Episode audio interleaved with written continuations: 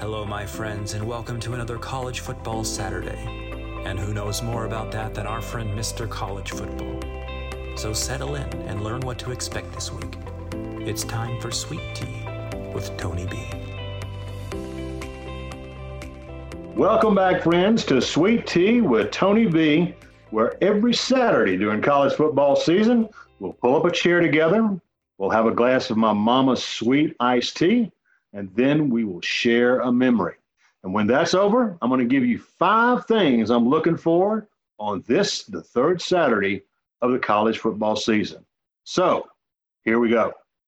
The date was September 14th, 2002.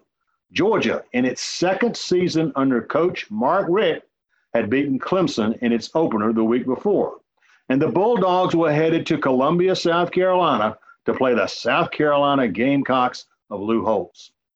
Georgia had a three to nothing lead into the fourth quarter and had South Carolina pinned deep in their own territory. Gamecock quarterback Corey Jenkins dropped back into his own end zone and was pressured by David Pollack. In one of the most athletic moves I've ever seen, Pollack jumped at Jenkins and ripped the ball out of his arms, and Pollack retained it in the crook of his arm for a touchdown. Making the call was SEC official Steve Shaw, who is now the national supervisor of officials in college football. Georgia went on to win the game 13 to 7. South Carolina actually had a chance to win in the closing moments, but fumbled at the Georgia two yard line. Verne Lundquist, who made the call for CBS, told me it was one of the greatest individual plays he has ever seen in football.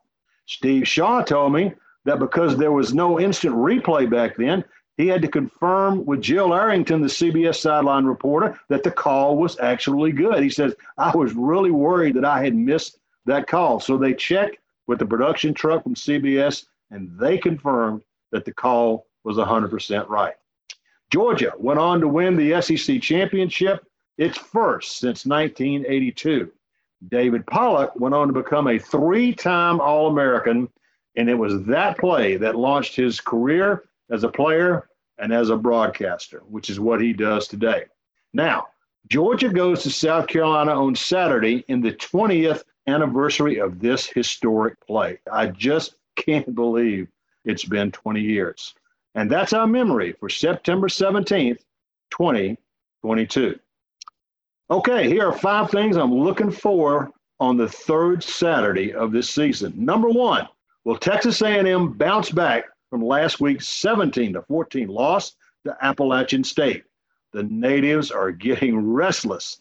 As number 13 Miami arrives at College Station, Jimbo Fisher, the coach of the Aggies, needs this one really bad.